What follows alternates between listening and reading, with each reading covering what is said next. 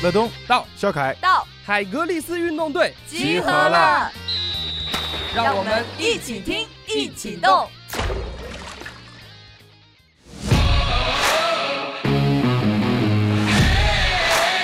大家好，我是乐东。本期节目，我们和 JustPod 友台撕票俱乐部一起录制了如何观看体育比赛和参与运动的内容。撕票俱乐部关注线下展览、戏剧演出等活动，当然，体育比赛也是非常重要的线下活动之一。本期节目就让我们一起来撕一撕体育活动的票子。大家好，欢迎来到新一期的撕票俱乐部，我是唐小友，我是大卫。今天我们邀请来了一位嘉宾，为什么邀请他呢？是因为我们发现说，今年有很多线下要撕的这个票呢，可能跟出汗有关，运动有关，对，跟运动有关。所以我们串台请来了海格力斯节目的主播，让嘉宾自我介绍一下。Hello， 大家好，我是吴乐东，然后海格力斯电台的主播。也是很开心来到撕票俱乐部，因为我其实自己之前在北京工作的时候呢，也参与过一些戏剧的一些事情。所以哎呦，不要硬凑了好吗？不要硬凑，今天请你来根本就不是来聊戏剧什么相关的，就知道你之前花的钱和买的票都是在什么体育赛事啊、现场看比赛呀、什么之类的。先想问一下，就是为什么你之前的那个节目叫海格力斯？那个是我们就是和杨一和那个柔软讲的，然后的话就是海格力斯是希腊的那个神话，对，大力士，然后的话以前就是小的时候有个动画片叫《大力士海格力斯》，他是不需要吃菠菜的那种就会力气很大的人。对，其实我们也想过吃菠菜的这个名字，但这个不是跟美国的一个生活方式杂志是一个名字吗？然后我们后来没有考，但是是往这个方向去想的。明白。所以其实他现在就有一个画面，就是说看比赛也好，运动也好，就是那种块头很大、力气很大，就是要大力士才可以参与的项目，是吗？就这个视觉比较容易传达吧，或者说一个就比较容易有一个视觉的一个感觉，很强烈的文化符号。海格力斯，包括在这个雕塑里啊什么的。对。此处为什么也想分享一下，说我们这个另外一位主播小姐姐Lucia 呢，就是因为说她的人生哲学就是生命在于静止。最近加班比较多呢，所以就回去睡觉了。一些跟运动相关的话题呢，就是特地请了专业的海格力斯的主播 Alan。跟 Alan 一起来聊。刚刚在聊之前，我们就在问 Alan 说，有没有一些就是静止的运动可以先推荐一下？我也想知道。冥想，对，呼吸冥想。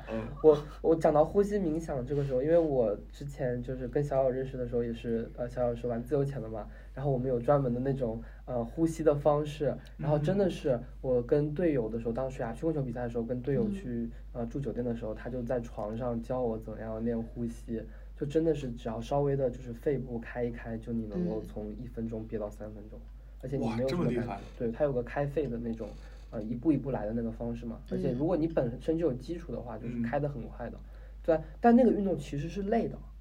就是因为你的至少大家很多人说自己的肚子会胖嘛，其实是很大的一个程度上是你不只是脂肪多，还有就是你的那个横膈肌的，就你肚上有个肌肉，那块松了没有力气了，你的那个肌肉就拉不回来了嘛，就跟麻袋一样的。然后其实那个的话也可以锻炼到那个腹肌，所以说那个不仅是你躺在床上，然后你坐着你都可以练，但是那个最好还是要在专业的人的指导下要自己练，那个还蛮危险的。但是我们因为有的时候在陆地训练的时候，我们也会聊说，没有人在陆地上憋气会把自己给憋死的。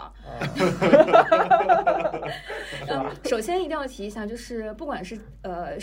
带气瓶的水肺潜水，还是不带气瓶的自由潜水，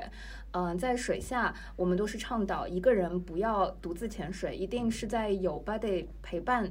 有潜伴的陪伴下再去。但是在陆地上呢，其实也还好，没有人真的会。我们目前说在潜水的历来的历史上还没有看到过有人在陆地上把自己憋气练习给憋死你可能最多就会有点晕，或者说有点吃不消了，你自然就会呼吸的啊，没有关系我们也有那个在上海就是自由潜水一些小伙伴建的群，比如我们叫中华憋精看谁的憋气的时间比较长之类的。好的，就是此处这一段可以分享给那些生命在于静止的朋友们就是你可能未来如果有小伙伴说，哎，你运动吗？你说我平时也运动的，我可能躺在床上呼吸也是在运动，练习吐纳其实我也认识很多朋友，就是生命在于静止，或者说倡导这样子，但我觉得其实还是深层次，就是大家可能没有就是说这样的机会，或者说一种接纳他的一个运动的一个团队，然后认可他。因为其实运动的时候你表现出来，如果说你一开始没有基础就比较笨拙的时候，大家就会觉得我就很抗拒这件事情，然后就是但是可能如果现在的话，一旦就是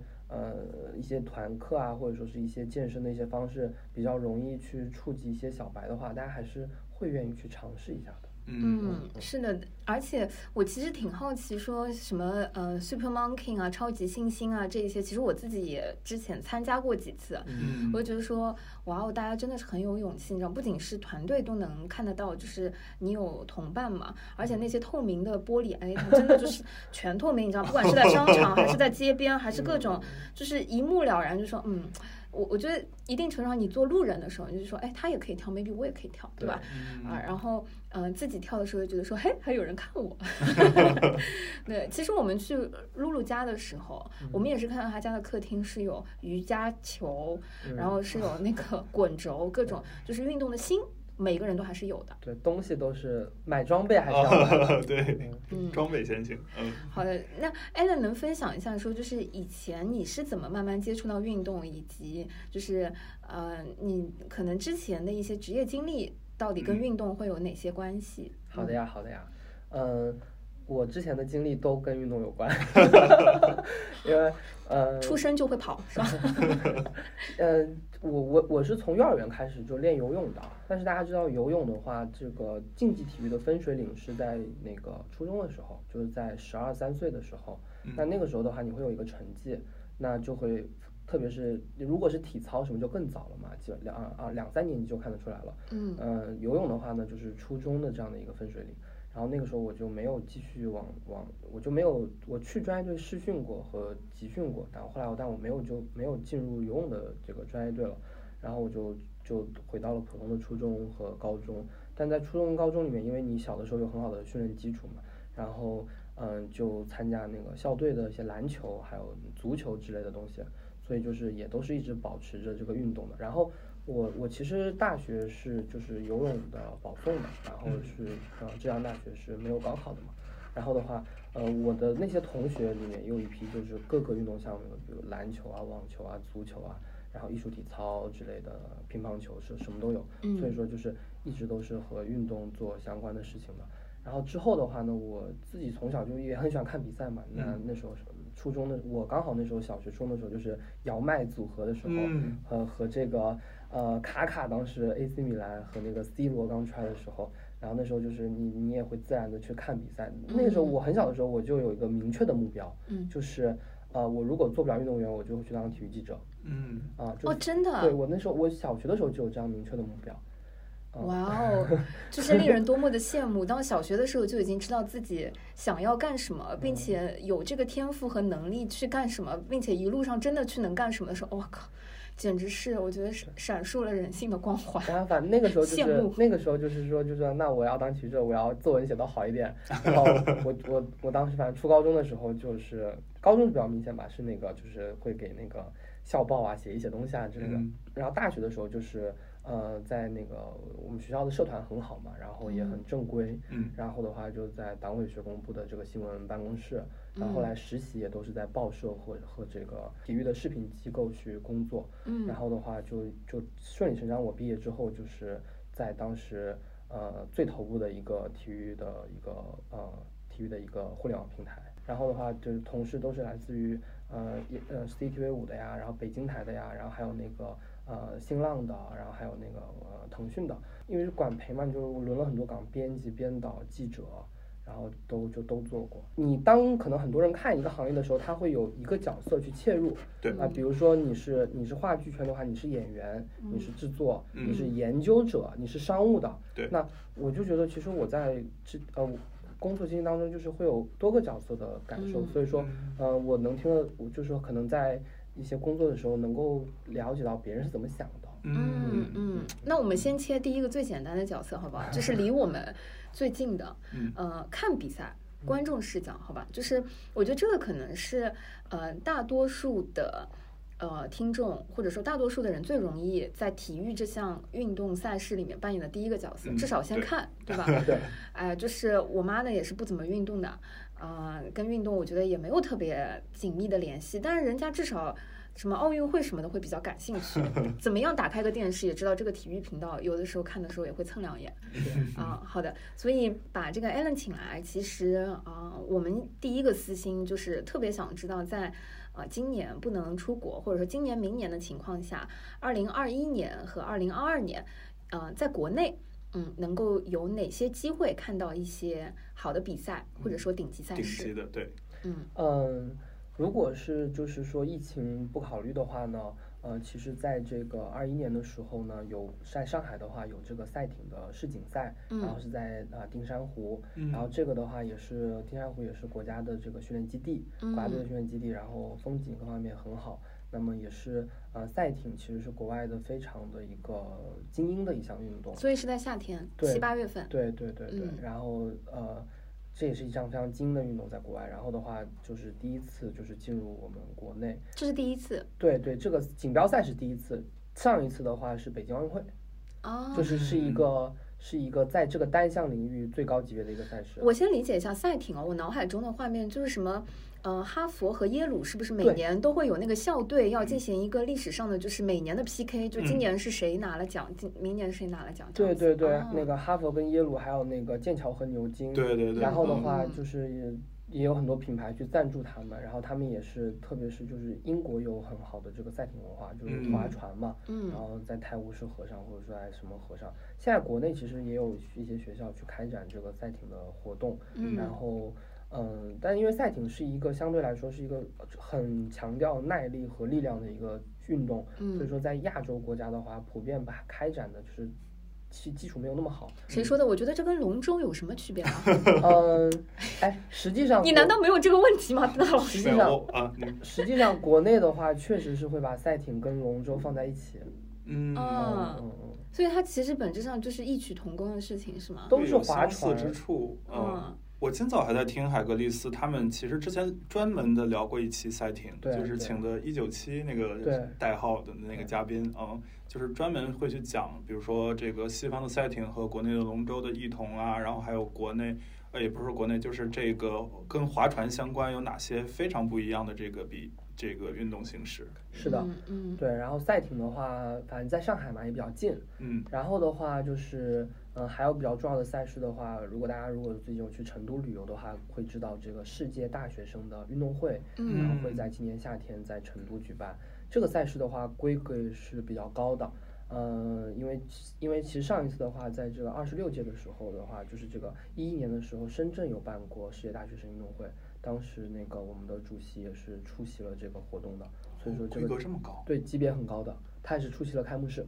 所以是时隔了10年差不多。对。然后这个活动的话，就是世界大学运动会是学校体系里面的嘛，所以说它除了说运动之外的话，它还会有一些青少年的文化交流啊。然后的话，像前几年的话，可能会有一些人会觉得是中国的大学生其实就是运动员，但这几年的话就是。前几年的话，可能大家会觉得中国的这个运动员，他们也会去挂一个大学，然后去参加这个比赛，就是其实可能有悖于这个初衷，就像最早的奥运会，就苏联会很厉害，因为他们是军人，所以说我们以前会有8-1队什么的，就是因为以前奥运会是鼓励非职业运动员，对，然后所以大学生体系和那个。这个有职业的这个体系里面会去成长出来一批人，然后其实像 NBA 有些球员不也是都是从大学生和从军队里面出来的嘛，比如海军上大卫罗宾逊，然后他们都是军人，然后反正世界大学生运动会的话也是很青春吧，我觉得你特别是如果说大家有看过这个22、23岁的这个人比赛呀、17、18岁的人比赛的话，你会感觉就是那种青春风暴的感觉，特别是又跑又跳的。哎，但是如果是世界大学生运动会的话，那在疫情的这个背景下，小伙伴们还有机会进入到国内吗？或者说，就是它是 OK 的吗？周期会比较长。对对对，这个的话就看国家的管控了。但是实际上的话，现在已经有这个体育比赛在全世界都恢复了。我们国家中超啊，还有这个 CBA。然后像国外的话，其实所有的足球的5大联赛，还有这个NBA 的话，这个欧美就美国的比赛超级碗刚刚也是最近刚结束。对，其实都是可以在可控的条件下进行的。对，然后也有说法说，今年疫情可能在秋季的时候会有下降的趋势嘛，而且现在疫苗也有了，所以说我们还是正向看待。对，对，哎，很棒哎！我刚刚在看，就是它也是8月份，因为它是夏季运动会，所以感觉8月份的时候去到成都，什么吃个火锅呀，顺便在现场看个比赛啊，这种氛围很好哎。对，而且今年我觉得这个，因为奥运会往后延了嘛，其实它是给了很多大学生很好的机会的，因为那最优秀的那批运动员肯定要去参加奥运会了，然后的话，那对不对？就是奥运会的前8可能来世界大学生运动会就是第一，但是呢，现在应该前8也来不了了，应该前32都来不了了。那这个时候呢，可能就给了真正的大学生非常多的这个机会去，在这样的一个机会去获得一个好的名次。对，这个其实对于一个人一生来说是非常重要的，因为我之前有同学就是参加过世界大学生运动会，然后的话，就对他来说，我觉得也是非常大的一个人生的一个。比赛的一个赛事，因为都是也是代表国家出战的嘛。对，而且这个比赛的话，我觉得真的是有机会的话，还是可以去看一看的，因为它的这个赛事的体系非常的完整，就是从这个足篮球啊，到这个田径啊、游泳啊，然后再到这个体操什么的，然后还有就是我们平时可能看不到的一些赛事。就综合性的赛事，体育比赛的话，它会有很大的特点，就是你可以看到很多的比赛，而且它的那个票也不会那么一票难求，就肯定比奥运会好抢很多。对对对对对对，奥运会也是这个热门比赛会难抢，对。但是比如说这个沙滩排球啊，或者说是曲棍球，或者说是这个垒球、棒垒球，那我相信看的人还是有限的。对对对对对，所以说那这个的话，对大家去看一看、了解一下。特别是带着小朋友，对不对？大人带着小朋友，看看大学生是怎么运动的，我觉得。哎，这个运动会里面，因为你提到有很多的项目嘛，如果从你个人的角度来说，你会首选或者是优推什么？是自己觉得很值得去看，或者是很想看一下的？我自己看比赛的经验是，就是还是比较多的嘛，然后什么就综合性的比赛什么都看过。这个有一件很有意思的一件事情。就是在欧美人的话，看综合性运动会的话，他们会比较的喜欢看就是田径和游泳，因为这个很快出结果。对对对，还有就是他们的这个比赛的这个现场的感觉啊，这个是就是说它相对来说，比如说篮足球的话，其实你会有很多的这种 local 的属性，然后你会看当地的联赛，然后你有很多的这个可选择的地方。但是像游泳和这个田径的话，这其实是。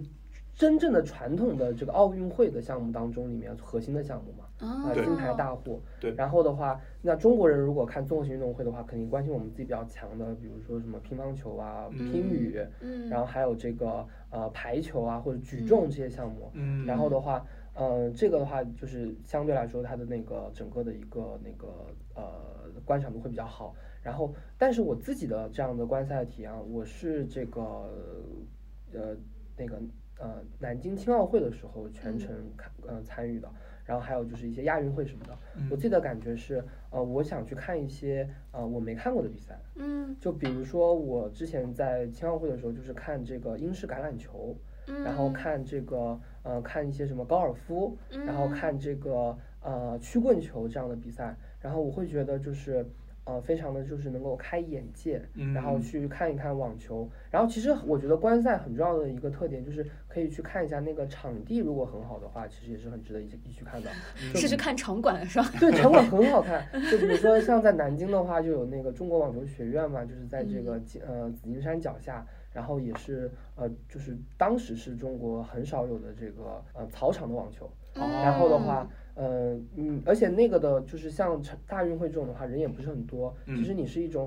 很悠闲的状态去看的。对，特别是这个夕阳西下傍晚的时候，然后这种球场突然这个灯打开了之后，然后而且其实票比较好买，然后就大家不用担心说一定要在网上去买票这件事情，因为我的之前的经验是所有的这种大型的比赛它都会预留现场买票的就是现场买票的这个额度，所以你去现场买票的话，大部分也都是买得到的。然后还有就是一系列的围绕的，因为这个比赛一般都是一个月左右时间嘛，会在这一个月里面，其实就是一个国际化的一个 party， 然后商业活动啊，还有就是很多的你可能走在路上你都能看得到这些队员就成群的出来，就是逛逛主城西路，所以逛逛宽窄巷，你都是看得到的。所以这个时候就算是不去看比赛，在这个城市里面本身也能感受到这个强烈的氛围，对比赛带来的这种氛围感。对对对，这个上海的朋友有经验的话，就是像在这个世博会期间的时候，就是你其实那段时间整个的城市都是围绕着这个活动去展开的。其实我有个问题，因为刚刚讲到那个田径类的比赛，我自己以前在上海的时候看过黄金联赛的现场，就那个时候反正我已经忘了是我自己买了多少钱的票还是怎么样，就跟我爸妈一起去看的那个上海的那个黄金联赛。其实我的感觉是一个田径比赛，它其实整个场子非常大，然后同一时间段同一时刻有好多项目在一起比，我都不知道该看什么。就是因为如果看一个田径比赛的话，以你的经验来说，推荐怎么看是最不容错过？我举个例子啊，那个时候比如说这边在可能跑800米，或者说短跑长跑，那个角落在撑杆跳，那个角落可能在什么什么扔什么铁饼啊什么这种，就是妈呀，我都不知道就是视角或者什么应该怎么看，就是会有这个问题吗？就是如果说你是有目的的去看，比如说你今天这场比赛里面有这个刘翔，对，有刘翔，然后的话你肯定要去，你如果买票最贵的一定是这个100米起跑的这个地方，或者说是100米这个快要到的这个地方终点线，那这块2块的门票最贵的。但是大部分的人可能就是说不一定有这个机会，或者说他也不知道这个门票在哪，进了去才知道，结果就在什么铁饼的位置，在铅球的位置。但这个没有关系，这个的话就是我的感觉是，就是说进入一个体育场，因为体育场非常的大，我觉得感觉就是你应该是体验这个氛围，就是有什么看什么。然后有特别有意思的一件事情，就是我观赛的一个体验，就是我之前是看这个。澳大利亚队的一个曲棍球的比赛，然后他的教练就在我的前面，然后他的那个澳大利亚的那个女子的一个橄榄球队的整个队伍就坐我边上，他们在帮这个队伍加油。然后还有就是田径比赛的话，也有就是说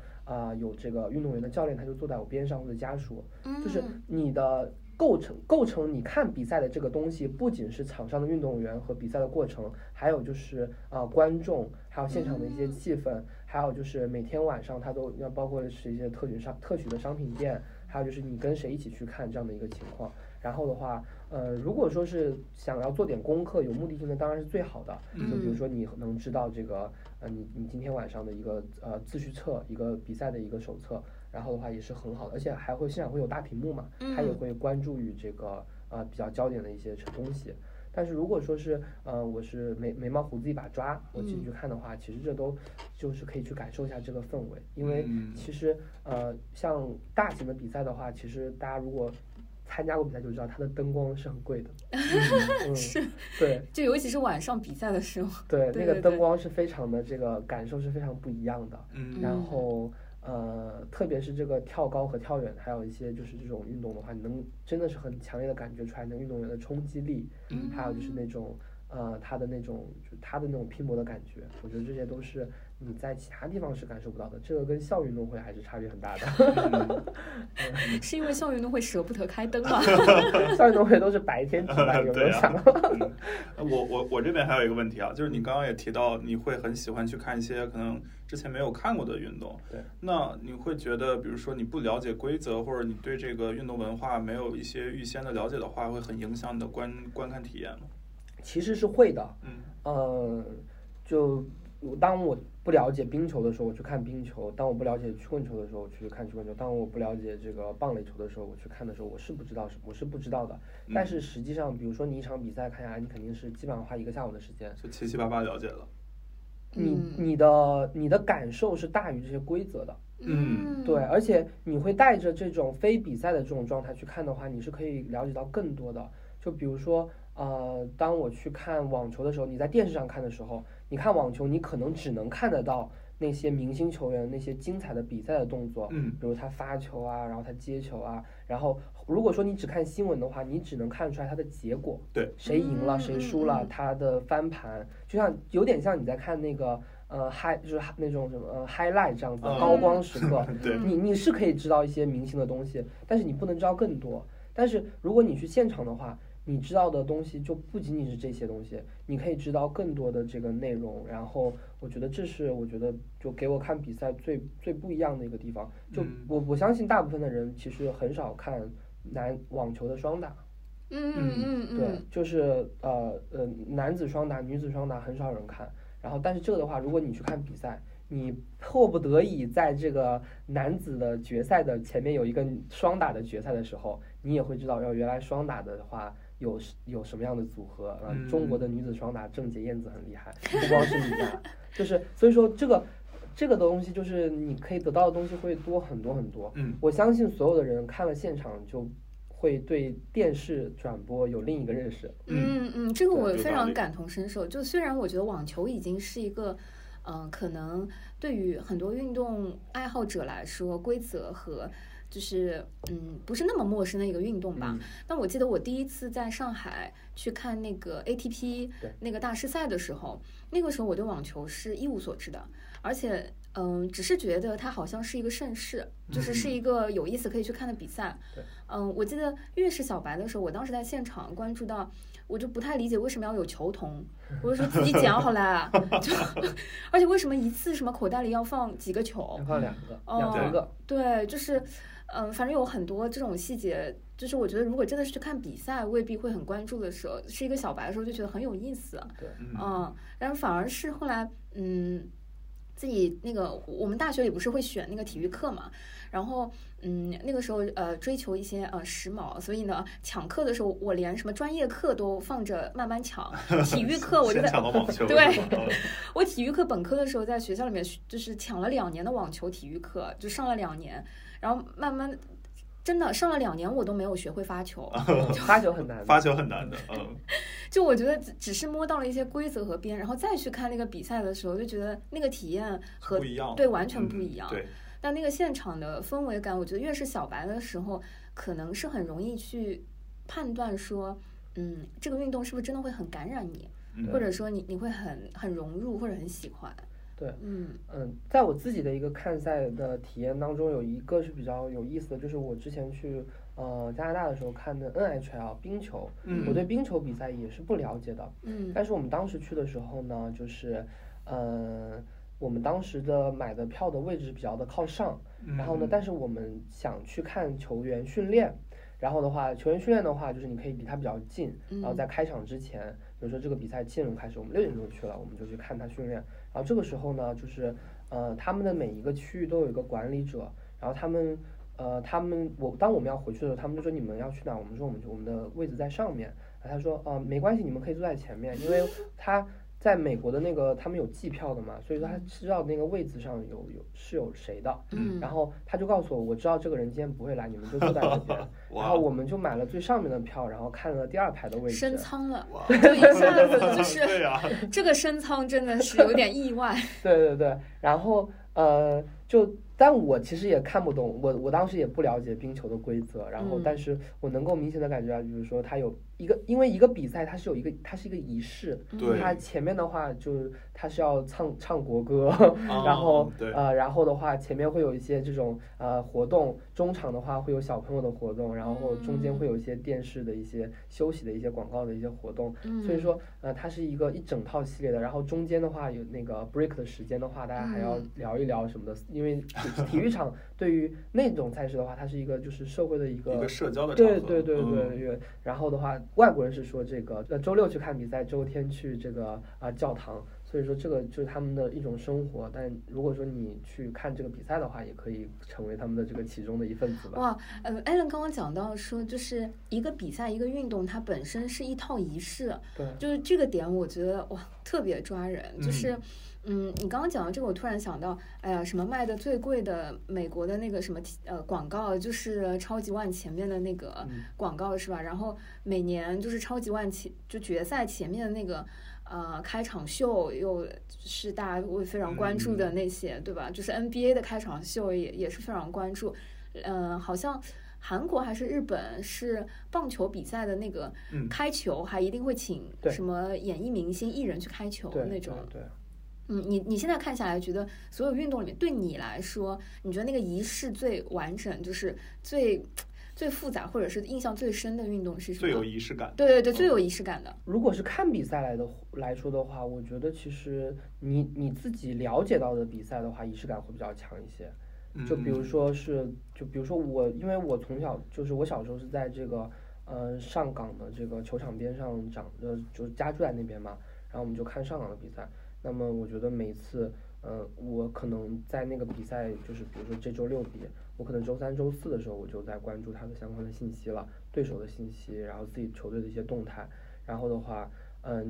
而且的话其实比赛是一整套的嘛，就是你作为球迷你接大巴，然后接大家来进场，然后的话，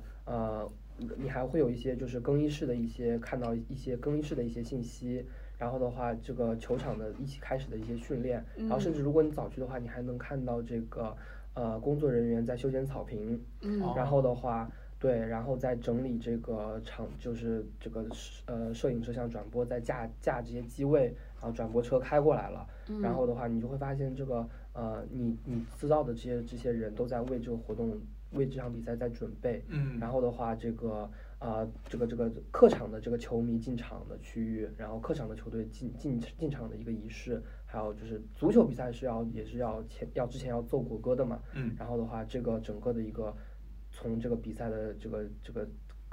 过程到这个整个的，我觉得都是一个非常有仪式感的一个感觉。妈呀，我跟你说，如果 show notes 这样成立啊，我简直是不敢在下面写，就是说，问 Alan 你觉得最有仪式感的运动是什么？然后他说，我认为是足球，就是让人觉得有一点。但是听他那个描述呢，又觉得说，就是你越是你自己喜欢的一个运动，对，当你越是去了解越深，其实你能得到的整个的体验也越深。对，就是他连什么架个机器啊、剪个草坪啊，觉得都是那种仪式感的话，那真的是，就是我觉得说，那你从小学习的那个游泳，对吧？从在游泳池放水开始，可能你说的这个真的是，你知道吗？就是如果说你那个我们小的时候比的那个场地，接下来要办一个比赛了，就会换水。就会把它变干净，然后会整理更衣室，然后你要为了这天的比赛穿一套最漂亮的运动服，你要去剪头发，你要去剪指甲，然后你要把你的游泳裤什么的装备都提前准备好，我觉得这都是非常重要的一件事情。你知道吗？这个其实跟一些演员啊，就是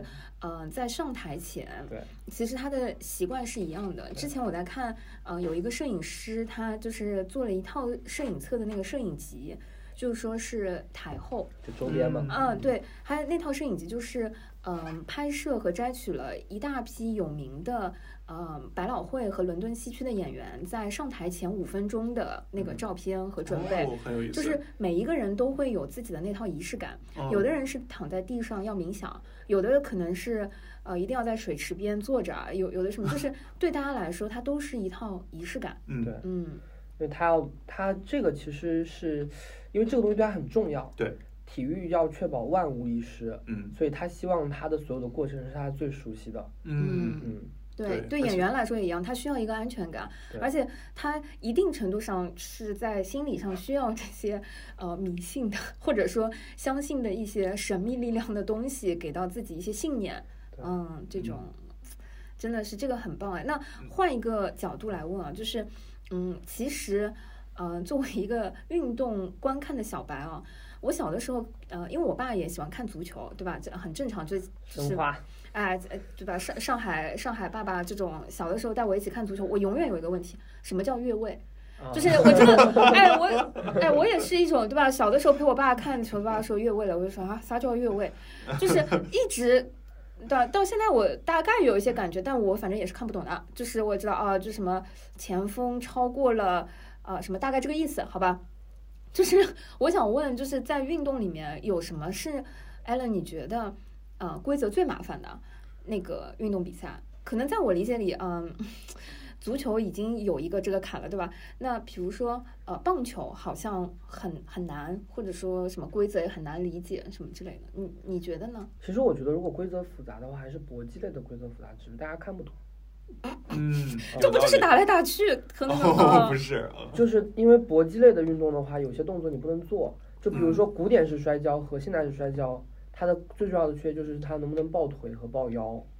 OK， 就是这个规则，就是你呈现出来，你都不会给你呈现出来。就对运动员来说，但观赏者来说它比较简单，就是谁 KO 了或者谁把谁压在下去了就行了。对对对，然后这种比较好，容易看懂。嗯，但就拳击和这个。UFC 它其实有很大的这个规则的差异，很多比赛的技术动作是因为规则的改变而改变的。嗯，就是比如说这个篮球比赛，因为有三步的规则的时候，就才演化出来了三步上篮。嗯，然后你说足球有越位这个规则，但也有了反越位的战术。嗯，就所以说这个规则这个东西怎么说呢？就是我是觉得体育比赛的规则就是公平，然后还有不要伤害别人，对，然后还有就是有一个很重要的一个规则，也是计分上的规则，我觉得也是蛮有趣的。就比如说足球比赛的话，和篮球比赛的计分是第一节和第二节是一样的，就是会累计的。嗯，但是呢，乒乓球和网球的比赛呢是清零的，所以有可能出现的情况呢，就是可能我在一场乒乓球比赛里我赢了你更多，但是我输了比赛。嗯，能理解吗？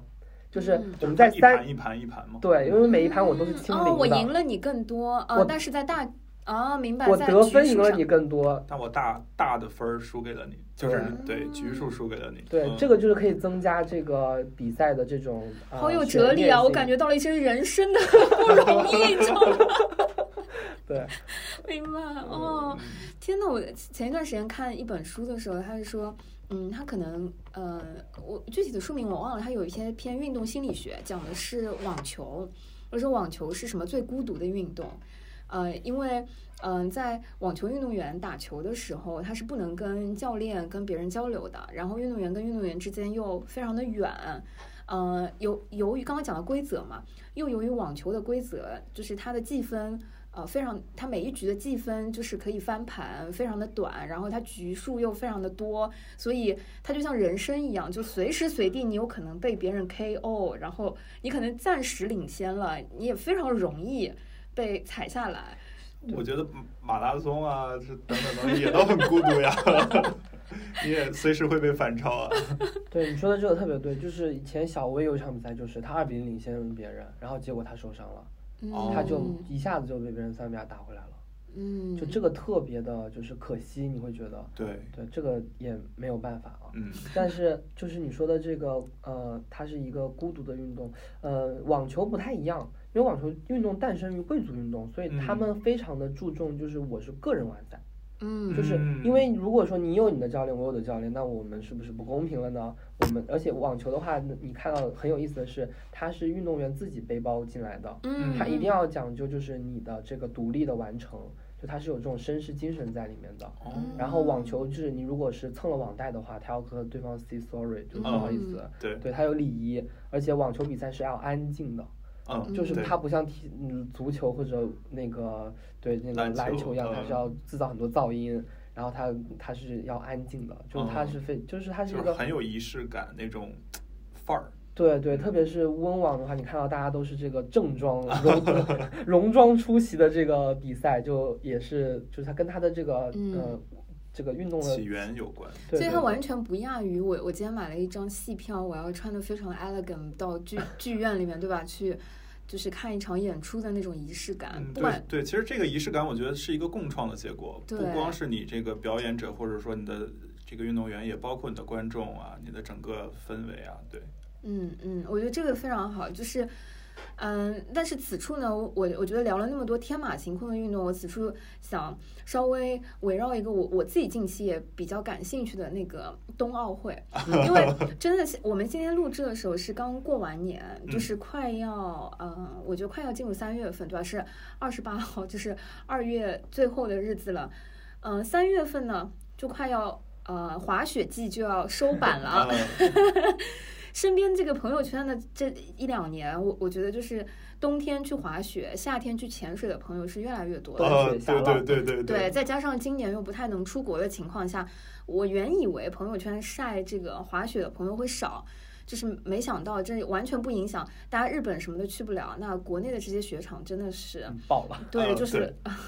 就是冬奥会势必也是我们明年或者说之后就是一两年会非常值得期待的一个项目。是的，我当时当记者的时候也是去了很多冬奥的场地，然后的话整个的这个冬奥的整个北京的规划，然后还有这个张家口的规划，然后的话也是因为这个北京冬奥会其实也是在很多的大家在媒体上啊，或者说在这个曝光的地方是可以看到跟冬季相关的东西的，有口号嘛，就人人上学人人上冰。嗯，然后的话其实像很多城市是没有冬季运动会的，但是因为冬奥会之后，北京也有了全民的冬季运动会，然后这些场地的话，大家也能感觉出来它的这个服务啊，各方面其实都有很强的这个提升。然后还有很多的这个在上海，其实在南方都有室内滑雪机去上线，然后的话也就是大家就是看了非常多的这个冬季的一个比赛，而且还特别有意思的就是，其实夏天也可以比。就是真正的夏天都有冬季的比赛。其实之前的话，在这个去南半球吗？之前在北京的时候，这个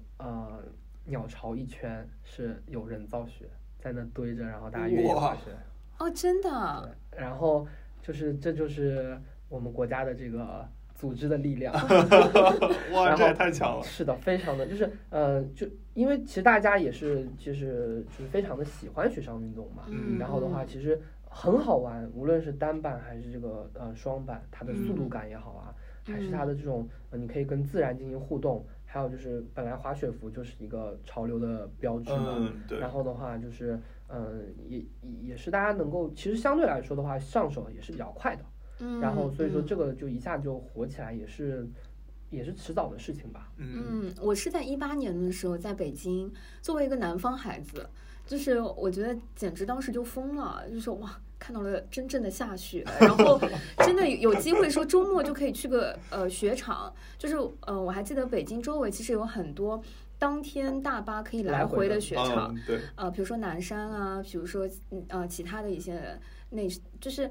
很适合小白上手和入门。对，作为一个上海小朋友来说，就觉得简直掉在了蜜罐里。你不是当时还把腿摔坏了？是把手，就是我前两天看到朋友圈有小伙伴去那个长白山，长白山的中级道、高级道，它都是叫将军道什么之类的，就是大将军、小将军这些。去年我就是在将军道上带回来了白色手套纪念品，就是把右手手腕给摔骨折了，所以带回了这个石膏纪念品，留了半年啊。感觉滑雪的危险性还是蛮高的。是的，因为滑雪有速度。对。然后的话，如果说是国内滑雪的人比较多的话，然后可能也会有人跟人之间的碰撞的。风险，其实，滑雪的话，大家就舒马赫，那个车王 F1 的，他就是滑雪，就是现在还躺着，对对对，滑雪肯定是高危的运动，像职业运动员的话，合同上是不允许滑雪的。哇哦，有道理。对，滑雪是很高危的运动。那我作为一个小白啊，我其实挺好奇，就是像冬季奥运会，它到底有一些什么项目，或者说作为一个奥运会赛事，我印象当中它应该会有很多的细分在这个奥运体系里面，所以如果我们去看的话可以看一些什么，因为作为比如说参与单板双板已经是一个大的门类和分类了，那在它已经都能成为一个冬奥会的体系的话，我们可以看一些什么什么飞翔是吧？啊，对对对，就是很模糊，你知道吗？就我觉得有一个概念、一个画面，但是又很难去描述。它有比速度、比技巧，还是比什么障碍这种？这个的话，我之前就是因为我们国家不是一个冬季项目很强盛的一个运动，但是我当时的话，在北京的时候参加这种相关的活动的时候，是有去跟你做一个介绍的。就是说大概就是分成冰上运动和雪上运动，然后冰上的话呢就是这种什么短道速滑，我们国家很强的，冰壶应该也是，对，速度滑冰，然后这种冰壶、冰球、花样滑冰，这些运动都中国就是有这种优势的，在那个室内的场馆都可以进行的。然后以前叫水立方嘛，北京的，现在就改名叫冰立方了，因为它的那个室内的场馆可以直接的变成这个冰的这样的一个场地。其实在我们的那个上海的这个东方体育中心，它也是可以改成冰场的。之前也有这个世界的这个花样滑冰的比赛在那里面举行的。然后的话就是雪上的项目的话就是比较的多，而且这个的话可能大家不太知道，就是什么自由式滑雪啊，然后冬季两项，然后越野滑雪、跳台滑雪，然后北欧两项之类的，然后还有这种雪车，就大家看到那种很快的。然后之前的话，我们国家这个短跑冠军劳逸也是转向到了这个雪车上，然后的话也参加一些比赛，然后还有就是你说的单板滑雪和高山滑雪，然后的话还有这个之前有部电影就是那个飞起来的，对对对对对，然后这也是雪上的一些项目。其实雪上的话，无非就是。也是跳得更高，然后对，然后滑得更远，对对对对对，就无非也是这些。但是总的来说的话，雪上的运动是的，规模要比夏季项目要小很多很多。所以说，像之前有一些不大的城市，其实也可以举办冬奥会。就温哥华这些的话，也没有特别大的一个城市，但它一样可以举办这个冬季的奥运会。那从观赏的角度来看呢，就是哪些雪上或者冰上的这个运动特别适合观赏？我投票花样滑冰，因为刚刚一聊到这个就觉得哇太棒了，就如果有机会现场看花样滑冰，我肯定是要扔玩偶的那种人。对，花样滑冰的很多运动员，这个也是各国的这个明星级的偶像，对吧？像韩国和日本，对，然后中国的话，申雪赵宏博，然后也都是长得好看的小哥哥。对对对，而且现在的话，好像是那个在各个商场里不都有冰场嘛，然后那个如果是练花样滑冰的这个，好帅哦，就会非常对吸引眼球。对对对，然后他也不需要很多的场地，再转圈圈就可以了。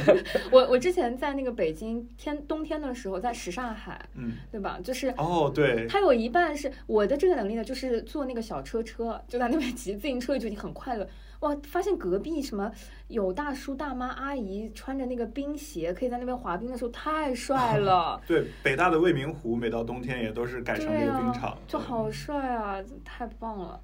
这是我自己从一个可能对冬季运动没有那么了解的人的角度，我觉得花样滑冰就算看电视我都已经很开心了。对，有什么你自己推荐的吗？我觉得像普通的人的话，看冰球是比较好的。冰球的话，它的对抗性是会打架那个吗？对对对，这一场不打架是不是他们就打得不好？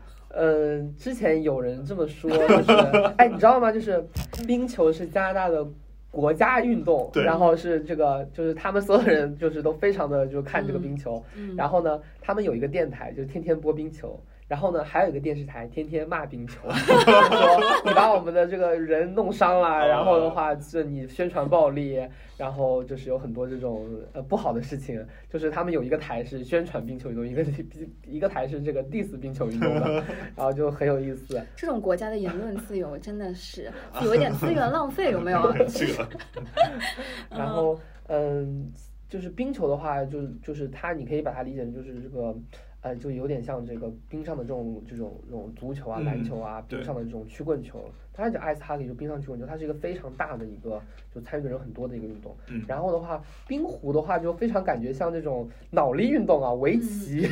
你知道，就是你讲的冰球，弹珠，可能我会比较小白哦，就你讲到冰球，我脑海里不好意思浮现出来是日本那个演员木村拓哉的脸，我不知道为什么，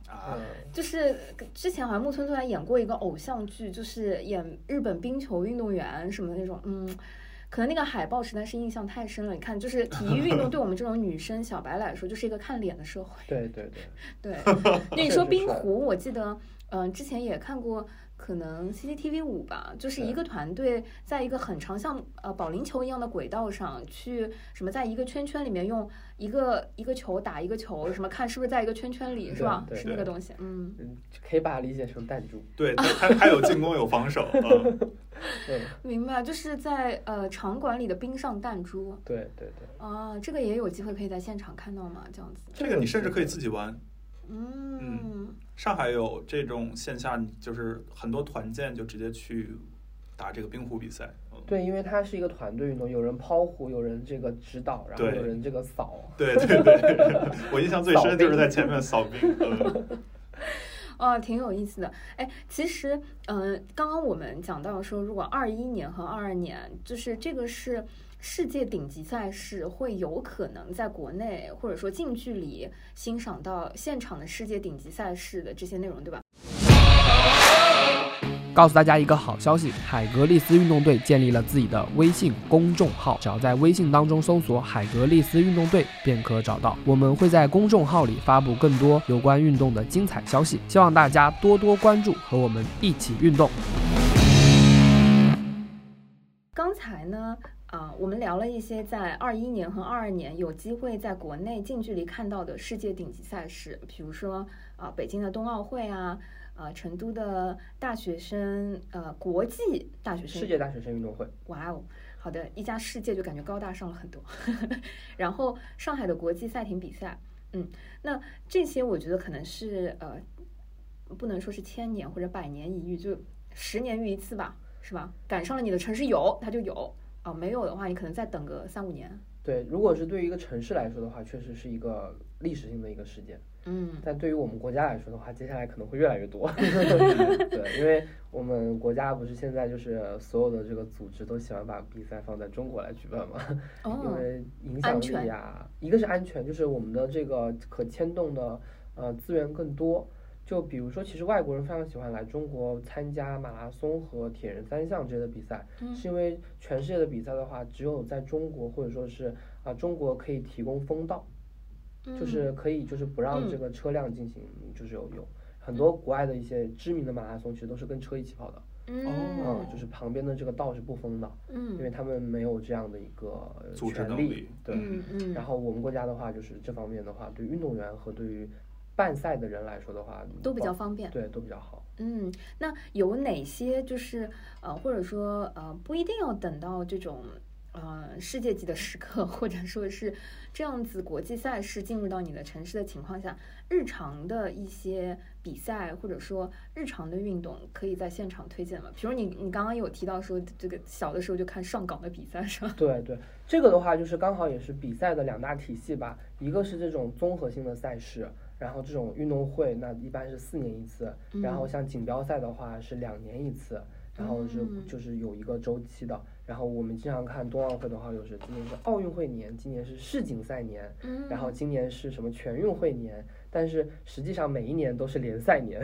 然后每一年都有这个中国就是 CBA 啊，还有这个中超是这个李天屠龙剑2个最重要的比赛如果往其他运动看看的话呢，就是像乒超啊，还有这个我们国家很强的，然后我们国家的这个乒乓球的选拔赛被称为最强地表最强16人，对，就是我们国家基本上你派3位选手的话，都是可以去金银牌就金银铜全包圆的所以其实如果在国内看国内的乒乓球比赛，你相当于就是4手5入看了世界级比赛，对，地表最强16人。然后像这个排超，然后的话，我之前也是排超的记者，男排和女排的水平都很高，特别是这个女排的话，前段时间朱婷回来了，然后后来朱婷现在又去这个土耳其打了嘛，去欧洲打了，然后但是我们国家的女排的比赛水平也是非常的高的。然后还有就是这个一系列的这种大概就是这些平常的一些联赛，然后也是挺好看的。然后现在的话，其实很多地方民间也有一些这个比赛，然后一些这种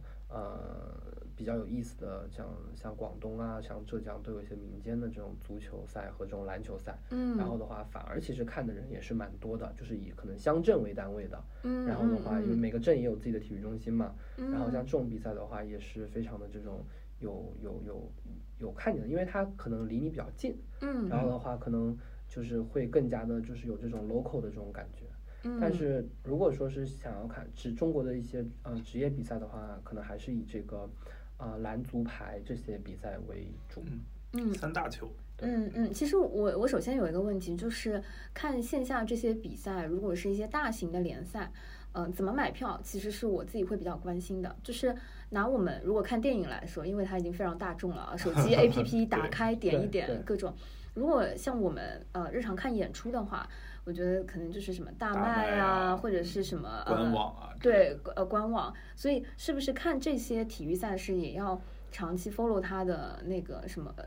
俱乐部啊，或者是场馆啊，还是说有什么固定的平台是可以经常买到这种线下票的？我觉得现在信息这么发达了，其实买票获取这个信息并不是很难，因为所有的这种大的球队它都有自己的官方的微信和微博，那么这边一定是可以找到官方的渠道的。然后如果是这种现场的话进行买票，其实大家都知道就黄牛嘛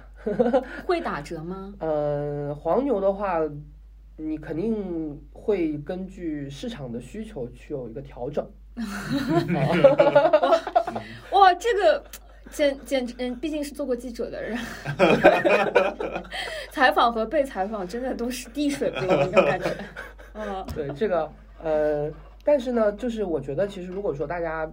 我之前的话，就是我觉得也是很有意思的啊，就是我会买季票，就是我会去 follow 一个球迷俱乐部，然后的话，他这边会买季票。其实像上港，哪怕是之前获得了这个中超的亚军的时候，在此之前的2-3年刚冲超的时候，它的门票的价格都是非常的低的。比如说，我之前买的话都是100块钱一个赛季，还送衣服和送围巾。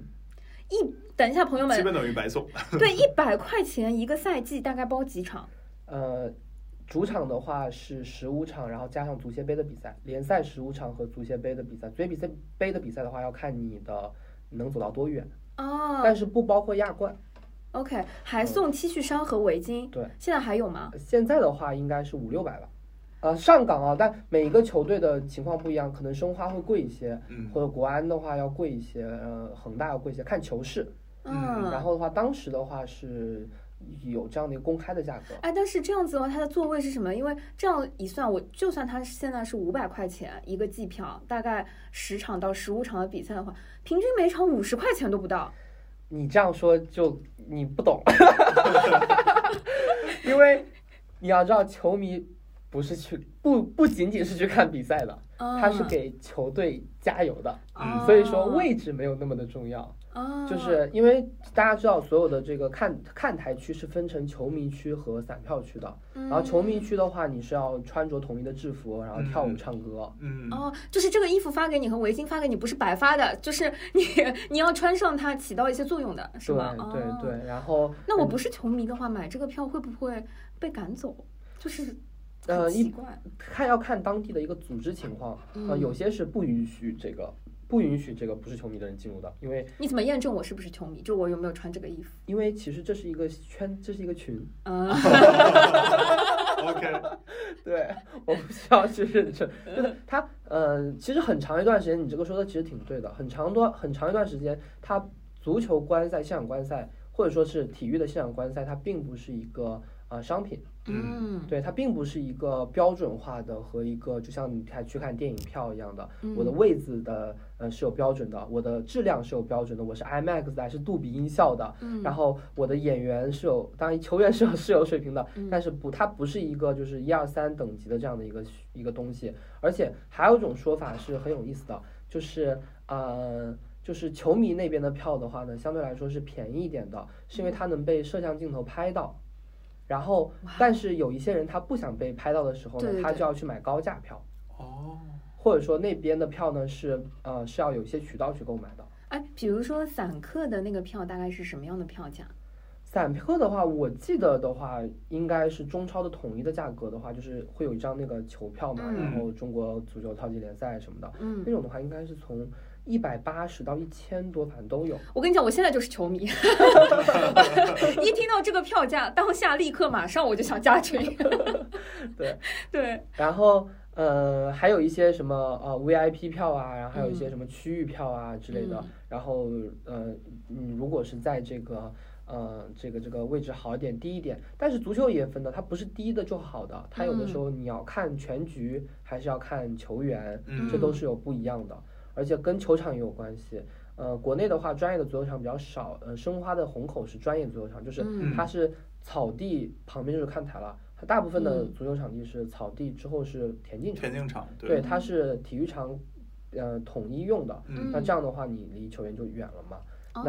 那就是对，然后其实还有很多就是专业的这种篮球场，并不是体育馆改的，然后这种在国内也比较少，或者说这个体育馆专门为篮球打造的这种款也比较少。还是综合性的，然后大概就是这样子。但相对来说的话，肯定篮球的话，就是你离球员会更近一些，因为是室内的嘛。然后而且球场也会小。对，因为我之前的话就是工作的话也有就是就是在工作的时候，刚好我们那边办了那个 NCAA 的中国赛，然后在梅奔的那个的话也是比较高规格，然后现场也是运动员我觉得水平也比较高，然后那个的话观赛体验也是比较好的，因为。你离球员比较近，确实是可能，因为大家可能看过 NBA 就知道那个飞天遁地，对，奥尼尔这个抢一个球可以跳第3排的看台，然后如果你比较近的话，你确实能感觉得出来他那个冲击力很近，对，而且他那个弹跳的那个感觉是那个地板是有共振的哦，对，而且这个球员在场上说什么你也是听得到的哦，对，这个也是比较有意思的，对，然后。户外的话，就是像足球的话，相对来说你跟他距离就会远点，但这个时候球迷的话，就是球迷被称为之间的这个氛围，对，球迷被称为第12人嘛，就有非常多的球迷就是到了后面之后，在足球圈也是地位举足轻重的，这个戏剧应该也是吧，有这种什么专业的这种票友，然后还有这种厉害的票友。还自己也能够演一演啊什么的。哎，但这个呢，说到体育赛事的现场观看，我觉得跟戏剧的现场观看有一个很重要的差别，其实就是观众的参与度。对。就是我记得那个时候，我在美国看，就是在纽约的时候看那个NBA， 就是在那个场馆里，就是应该是叫麦迪逊花园场。那个场馆吧，就我跟你讲，我作为一个体育小白，就我只是觉得去了。那个纽约想感受一下那个 NBA 的现场，我其实是对什么队跟什么队打，我是一点概念都没有的，就是I'm so sorry， 就是我以前也会在电视转播里面看一些什么 NBA， 我觉得篮球的速度很快，进攻啊节奏啊这些也会看，毕竟大家从小也是看灌篮高手长大的人，但是对明星什么那个时候没有特别深的概念，但去现场看了之后，虽然在山顶啊，就是那个。我觉得现场那个氛围就是什么 defense 那种大家一起叫啊，然后那个就是互动感和氛围感非常强烈。那回到说戏剧，其实因为大家如果去看一个演出的话，其实更多的时候你是看为主，你能对，其实你观众和观众之间的影响，甚至是观众对球员和台上就是在那个就是瞩目点的那个人的影响，其实是相对较小的。就是体育赛事的观看，我有的时候很喜欢，就是因为我觉得那种人跟人之间的影响、互动，那种就是连接，那种就是燃吧，就是互相之间的那种哇，就非常有意思。甚至是主场的观众去影响客场球队队员的那种，我觉得这个很重要，都很好玩。对，你感觉你吼一句，他就不进了。你们就赢了，所以说我是可以跟他们参与到的。我跟你说，就是我们以前读大学在宿舍里，就是我们那个时候有过一届世界杯，我印象很深。就是晚上其实我们学校是没有熄灯的，对吧？然后晚上你就能感到男生宿舍什么一个球进了，你还能感觉到那个 WiFi 哦，就是有顺序的，就是此起彼伏，那个窗口出来的尖叫是有前后顺序的，对，就觉得说哎呦，就在那差了1-2秒，你看你就慢了。对，这个我觉得就是体育赛事给观众带来的那种影响，就这是我理解为什么大家要熬夜一起去看一个现场，为什么大家要去到现场，一起去看这些东西。嗯，对，因为电视转播毕竟是有时差的，嗯，然后这个时差他只感受不到是网络的时差，电视转播的时差还是比较明显的，因为我们之前当记者的时候，你要发那些推送嘛 ，push， 你还是要通过现场的人告诉你赢了 ，OK， 对，嗯，他就你就会快点发，更快一点，因为其实也是在抢那么一两秒的时间嘛，对，嗯，对，其实这也是我觉得看戏剧演出的时候，其实。这两年或者说现在会有越来越多大家打破第四堵墙也好，还是台上跟台下有一些互动。但是如果在之前的话，我会理解说为什么可能在美国或者说在欧美国家，或者甚至是日本、韩国，就是举家的一些家庭娱乐项目是去看体育比赛。那个时候可能大家会更放松，然后什么吃吃喝喝呀，或者是什么，他会甚至是在看比赛的时候其实是可以交流的。对吧？就是会有很多的互动，但是可能这个是在一个什么看一个演出啊、戏剧舞台啊什么这些，你可能结束了之后再交流，是更常见的这种方式。所以，去看一个现场的体育赛事，可以是一种新的什么情侣或者是家庭娱乐项目之一。嗯，对，我的感觉是，如果一个东西你想要流行或者成为大众的话，你很重要的是你要能够让小学生看得懂。然后我觉得就比如说我小的时候，我父母带我去看戏剧，哪怕看电影我都没什么兴趣，然后除非是看动画片啊。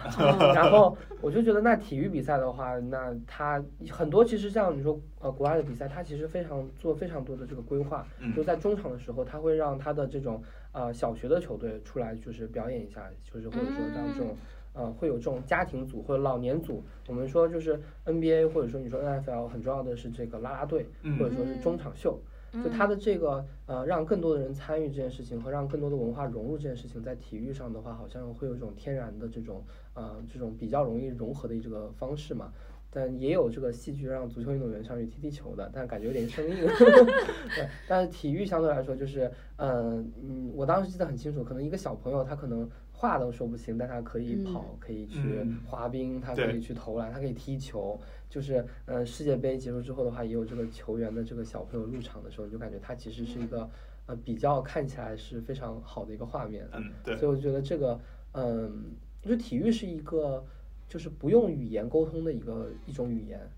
就是它是一种身体的一种肢体的一种语言，所以它其实非常的这个通用。所以我就觉得。这是我觉得，就是你去看比赛，你可能比如说，如果我英语不太好，我上课我听不太懂，然后我看话剧，看 NBA 没有障碍，对，看 NBA 没有任何的障碍，而且你说那些球员，你也基本上大家也都明白，对，就是你跟别人，你就感觉你只要同时支持同一个球队，你跟他之间没有什么差别了，对，所以这个无国界、无人种的这种感觉的话，在体育上是最明显的，非常明显，所以我就感觉他也是非常的这个包容的，你在讲。就是 Alan 在讲这个的时候，我脑海里有那个画面，就是我看那个 NBA 现场转播的时候，就经常看到什么明星跟那个艺人抱着小孩在那个前几排，就是围绕着看看那个比赛的画面啊。真的是。哎，其实此处我会有一个问题，因为刚 Alan 讲到了电视转播，或者说，其实很多赛事，可能我们大众去接触它的时候，刚开始都是通过屏幕，对，电视转播之类的开始。那，通过电视转播或者说看这些运动跟在现场看这些运动，我觉得从感官上我们肯定知道它有差别，但是有什么是你觉得最推荐在现场去看，或者说电视转播看是会损失掉很多趣味的东西吗？对，我觉得其实电视转播的东西和你现场的东西是完全两个东西，然后特别明显。就是电视转播的话，它是告诉你的是比赛的过程和比赛的结果，然后但是你去看现场比赛的话，其实我觉得最不重要的就是比赛的东西。哇，就这个话呢，虽然听起来就是价值观非常的正，就是可能我们能感受到，但是能不能再具象化一些？就是，一定程度上的就是你跟我说，哎，这个考试呢，可能最不重要的就是那个分数，就是你去考试，整个考试过程当中的你的心理活动，这道题做不出来，这个体验呢是最重要的，我是有点难以接受的，好吧？是的，就是从就感官上来说，像你说的，就是说大部分的人通过这个看比赛是通过电视，这件事情呢，其实要看他在什么样的位置。就比如说，如果他是住在虹口足球场边上的话，他一定看比赛是通过现场，而不是通过电视的。哦，他是通过那个虹口足球场隔壁那个观众的那个那个声音来看的。他一定会发现，在周末的那几天的时候，车特别堵，人特别多，路上的人都穿蓝色的衣服，就是就对于那块可能就近来说的话，他一定不是通过电视去了解这个事情的。然后，如果你通过电视的话呢，你可能。对于你需要知道球员是谁，你需要知道比分有什么意义，你需要知道这个我要或者说我重新赋予它什么样的意义，或者说你本来就喜欢这个东西。但对于就是说，如果你在现场看的话呢，可能你肯定不是一个人去看吧，比如说你跟你的同学去看，那你们两个就会就是在球场上可能也要练一练，就是这个我如果去当教练的话，是不是会更好一些？是不是这个守门员这个换了我是不是能把他扑出来？或者说就是你可能会对他进行一个这个讨论，而且你也会跟着这个球迷然后去说一些什么，或者说就讨论一些什么，就是你会感觉就是你真的是球场上的这个参与者和第12人，而且就大家就虽然说其实球场上会有很多不好的一些事情，比如说球迷的这种混乱，然后甚至很多就球员会就是被砸伤什么的，就是现在就是所有的这个球场都不能带自己带水嘛，然后他只能提供他的饮料嘛，然后也是因为就之前会有这个球迷扔瓶子什么，对扔瓶子扔硬币啊，然后那个用激光去照球员的眼睛，然后自己戴口哨。就这种情况哦，自己戴口哨这个真的是绝了，我觉得这个经常发生。可以的，野哨。对，然后就这些都是你觉得其实是非常重要的组成部分。这个其实可能，我觉得如果你去看过现场比赛的话，你一定会在你的注意力当中，可能你看球迷和看场边的。注意力是要大于球场的，因为你会有种感觉，回去还能看重播。对，但是这个现场你错过了也就错过了。对，就是现场的话，就是有点像比如说我们之前当记者的时候，我们就会说球场发生的都不重要，因为有回放。然后现场发生的事情都是你有机会去作为一手资料传播出去的，或者说是带给别人的。所以我觉得现在的话特别有意思的一件事情就是，大家除了说你说从电视上看比赛，很多的人甚至会通过就是在群里面、在手机里面、在微博里面，或者通过其他的各种方式去了解到比赛的信息。所以比赛的信息的获得就不变得不那么重要了，但是你的体验和感受。你能够就是比如说，如果你是在这个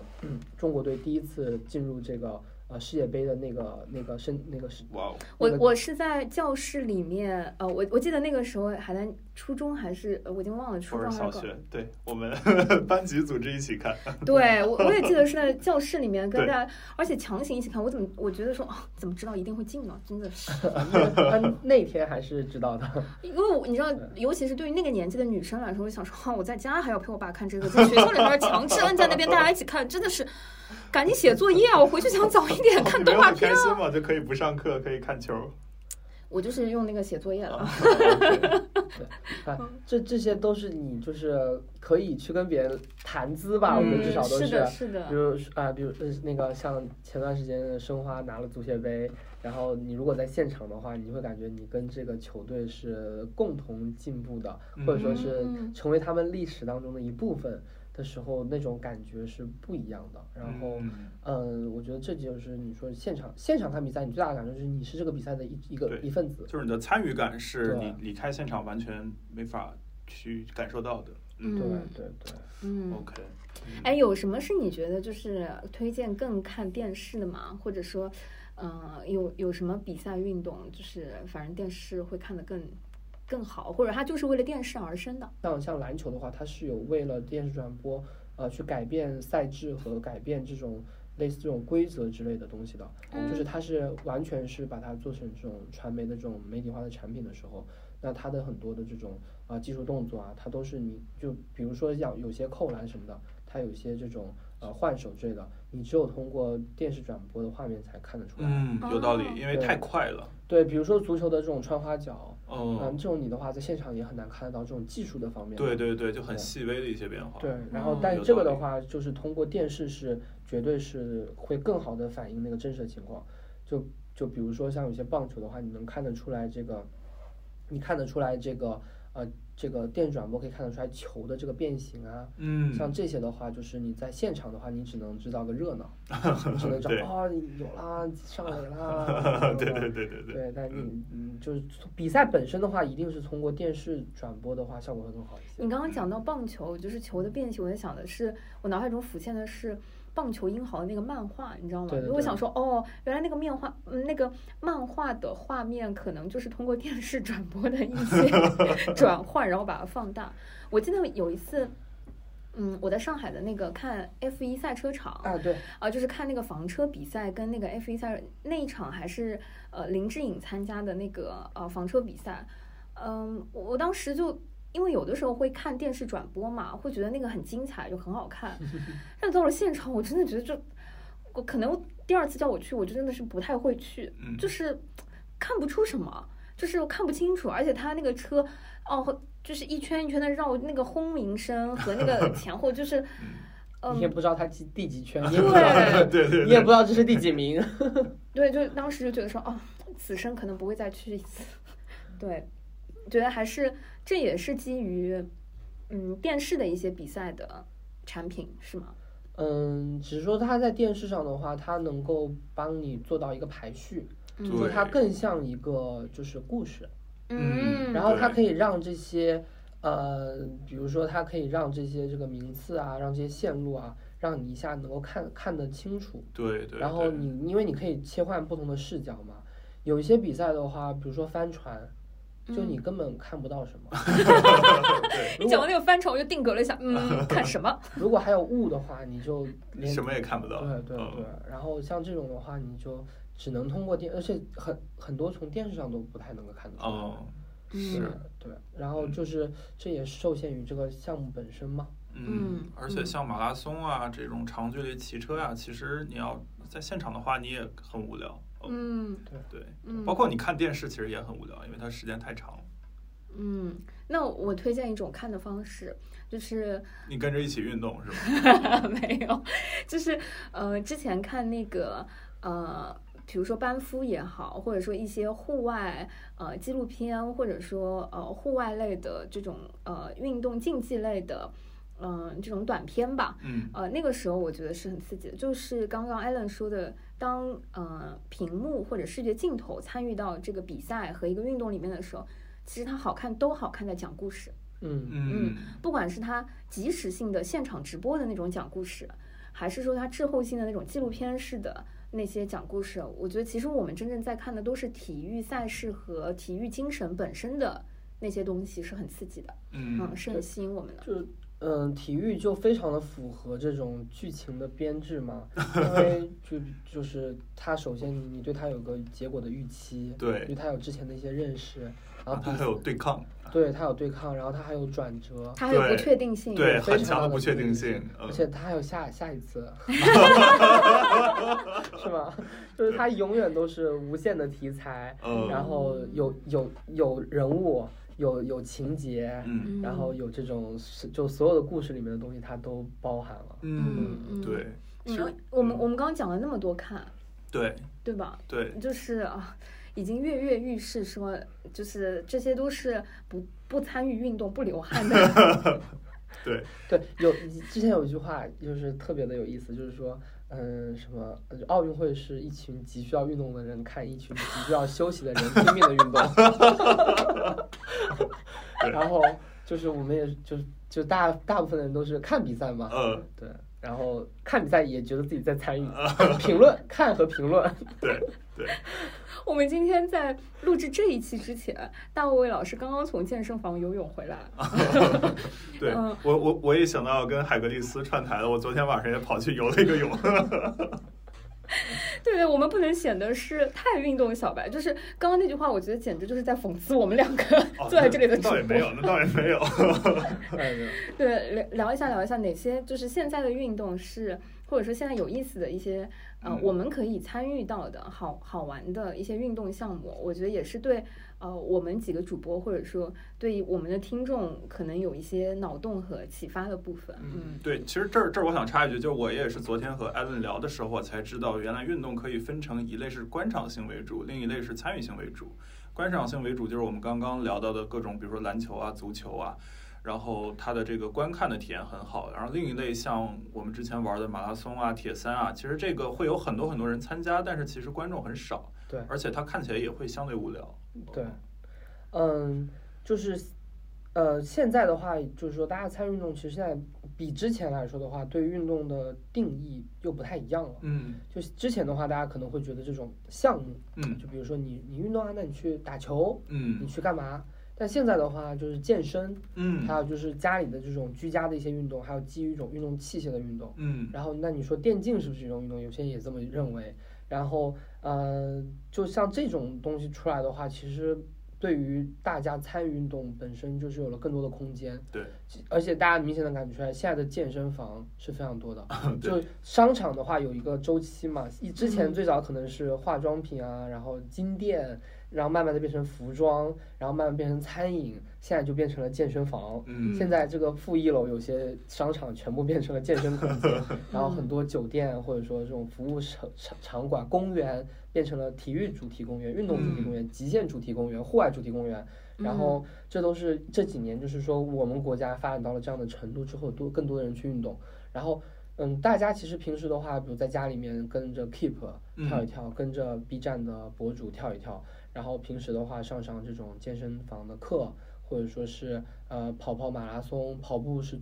非常大的一个类目。或者说是哪怕就健步走，或徒步 hiking， 然后露营，然后这种溯溪，这种都是和运动相关，骑车，都是和运动相关的。然后现在其实大家就是说，你说观赏型的运动也好，参与型的运动也好，我觉得这个的差别其实可能也是这种其实我觉得每个人其实都是很想运动的，只是有没有这样的一个条件。像上海现在所有的滨江和绿道都修成了跑道或者骑行道，对吧？对，全部都修成了这样。而且这个事情肯定在更多的就是其他的地方，成都，杭州也都在做这样的一个转变。Alan 刚刚说每一个人都是很想运动的，我觉得先停一下。我作为一个小白啊，我自己就觉得每一次我去选择一个运动项目拾起来的时候，其实都要做很长时间的心理建设的。是的啊，你觉得怎么去衡量说，比如说衡量一个个人，比如说我自己，怎么样来衡量我其实适应或者适合什么样的运动，然后怎么样去判断说，哎，是不是要进入某一个运动项目什么之类，有这样子的标准吗？我觉得其实大部分的人如果不运动的话，还是因为没有一个小的时候的一个基础。然后如果要运动的话呢，坦白讲是被迫的一种需求，就比如说他胖了要减肥，然后或者说他久坐之后腰痛脖子痛，他就想，或者说他真的有时间了，他更加关注自己的健康程度的时候，他就会考虑通过运动的方式，就要么去运动，要么去医院嘛。然后哎，这句话他已经摆在这里了，就是太可怕了。就是我们 Alan 老师就是这句话，哎，你要么去运动，对吧？要么去医院。哇，真的是。我是觉得运动本身就是一个，其实就是玩嘛，对吧？就是一个会给人很多正反馈、很开心的事儿。不管是你自己的跑步啊、游泳啊，还是你和朋友一起打球啊，对吧？就是都是。大卫老师呢是参加铁人三项的人。哎，我们来采访问一下，就是大老师，你当初为什么会选择铁人三项这种听起来就这么不一般的运动项目？你是怎么入坑的？我其实也对，就我之前在国外跑过全马，然后回来之后想报上马，但报不上。于是就选择了铁人三项。对，我觉得好报名，没人报名。对，临时都可以加。对，然后其实我之前对铁三了解也不多，但是因为自己平时除了跑步也会去骑车，会去游泳，所以我觉得其实这些技能都会。你只是要稍微练一下你的这个换向啊，然后适应这个肌肉这个不同运动转换的这个节奏就好了。然后去了之后，我会发现铁三参与的人和我之前参与的很多运动年龄结构都很不一样，对，它更多的是可能中年为主，最多的是35到55岁的之间的，对，然后18到35这个之间的人数比较少。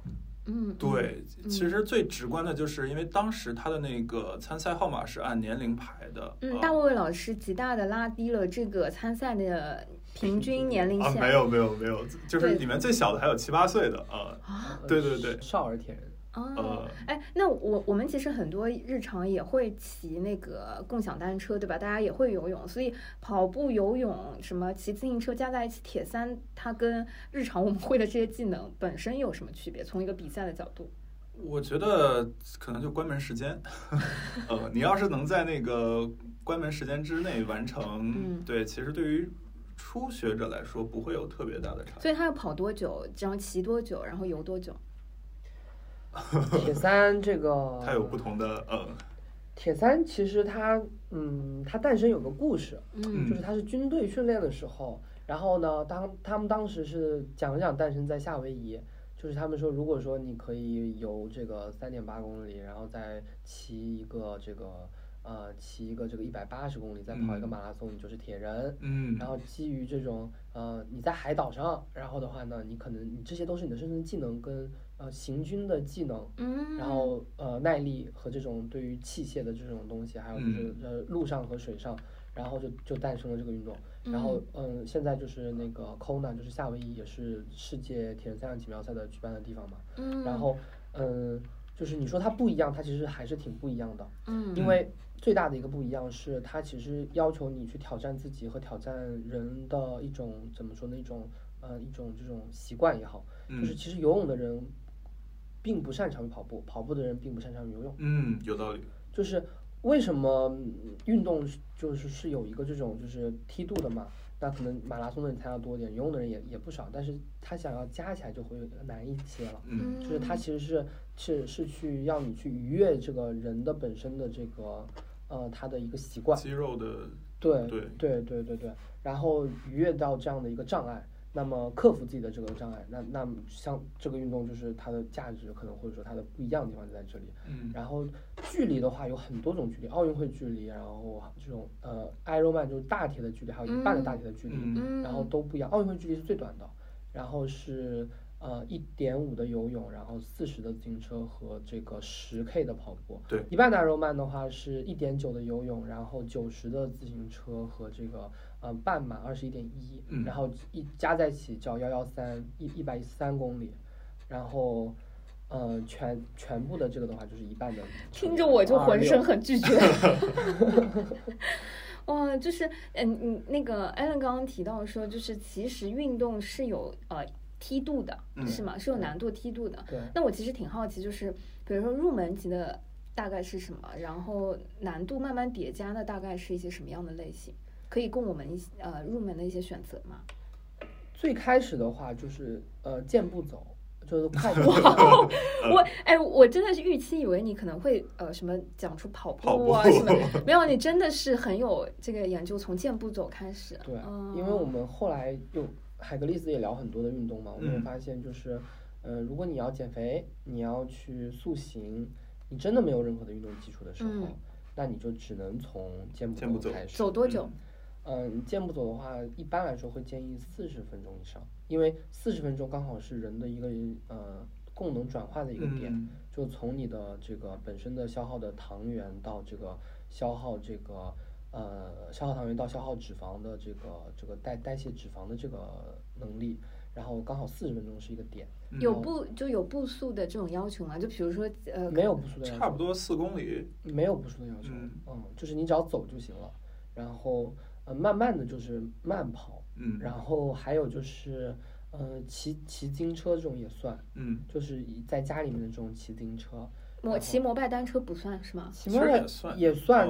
它这种是通勤型的，它和运动不太一样。那我有一个问题啊，就是通勤型的这种跟运动它最重要的区别是什么？通勤讲究舒适和安全。好吧。然后运动讲究的是你比如说你要有速度的对这种目的，所以通勤的自行车有个很大的一个特点，它的那个重心比较低，然后的话呢，你上车的那个动作，它的那个梁它是弯着的 U 型的，你就可以脚很方便的跨过去，但是就是竞技的自行车它是三角形的，它是寻求稳定性，对，所以你要跨上去，这个的感觉就是轿车和跑车的差别。对，我记得我刚从山地车转公路车那一次，就是骑完之后整个人都不好了，因为以前骑对就是腰痛肩痛，因为你整个这个在车上的姿势也会和就是你骑摩拜不一样，而且像你山地车的话，它因为车轮对那个地上的各种坑坑洼洼的这个缓冲比较好，所以刚上公路车的时候，我比如说看到一个坎儿，我就直接骑过去，然后给我传来的反馈就非常的强烈。我还以为你可能会说最简单的就是我们刚刚不是提到了那种静止的运动，既然要那个就冥想也算对吧，呼吸也算，算吗？应该不算。呼吸看你怎么吸。对，好的，就是还是要靠物理上的那种步行开始，健步走、慢跑、骑自行车，对这种。其实大家如果都是基础教育出来的话，最早的运动大家就是广播体操。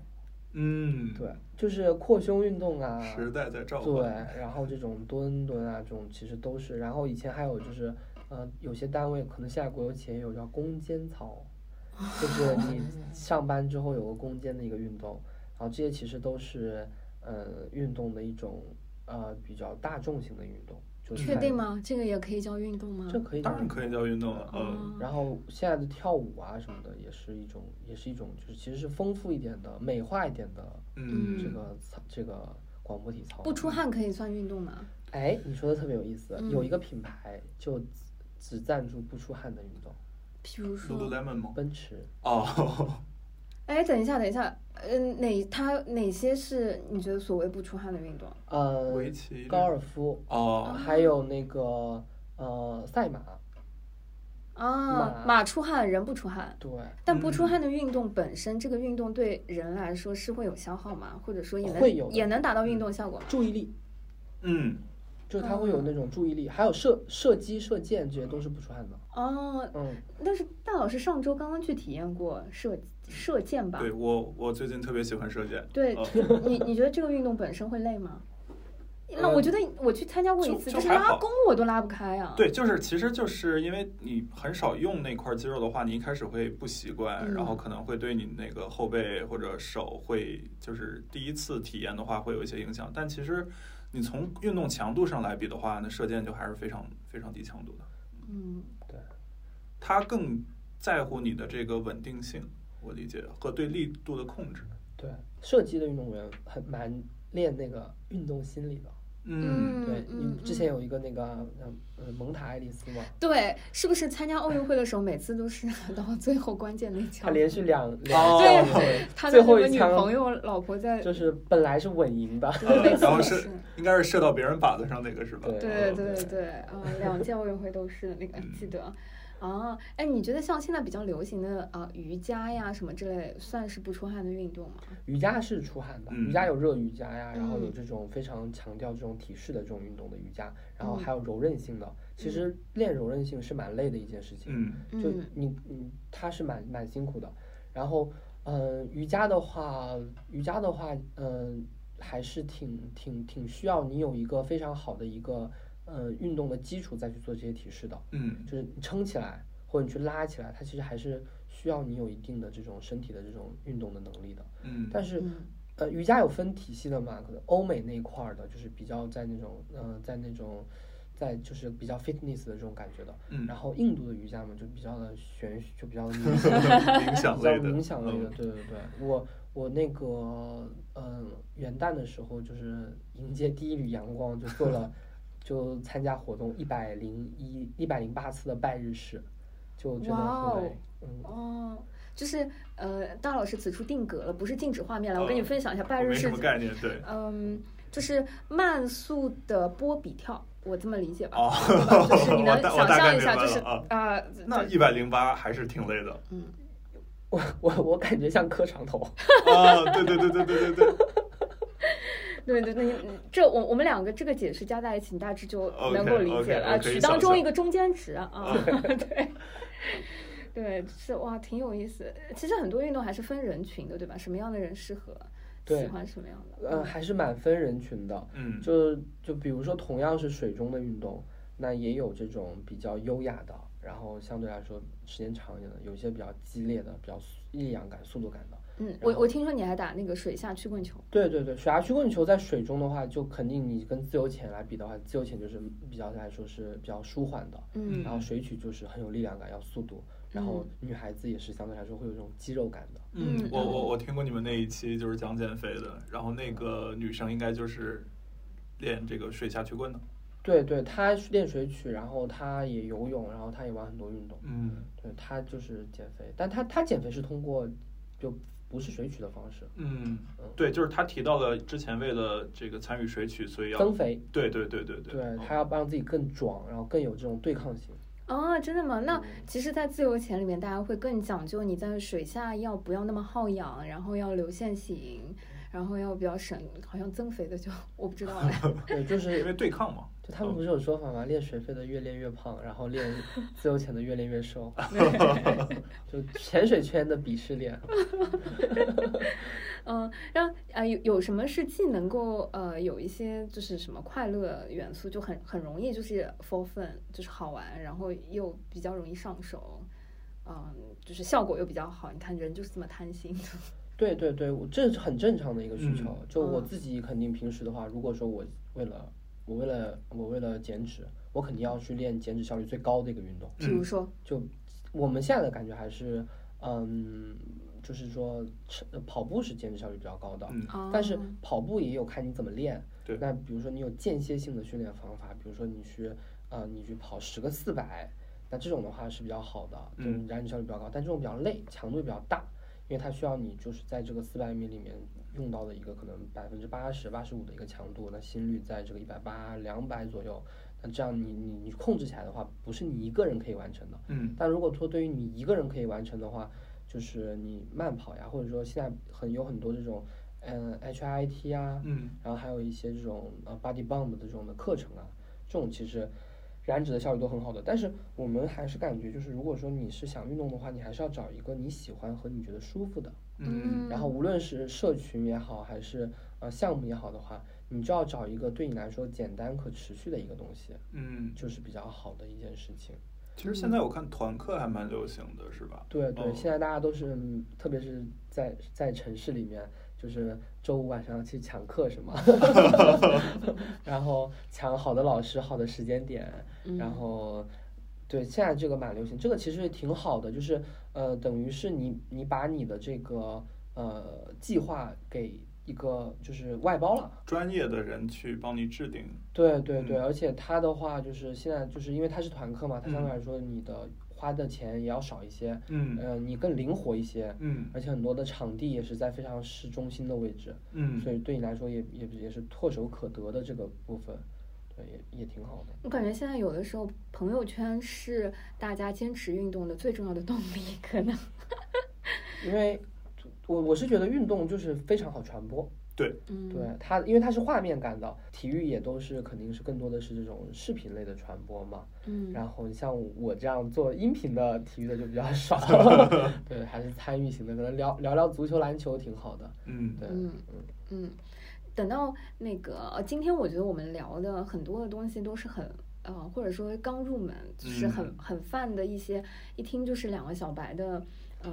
好奇者，我都不能说是爱好者，在10万个为什么，对，在聊运动这样的话题的时候，我觉得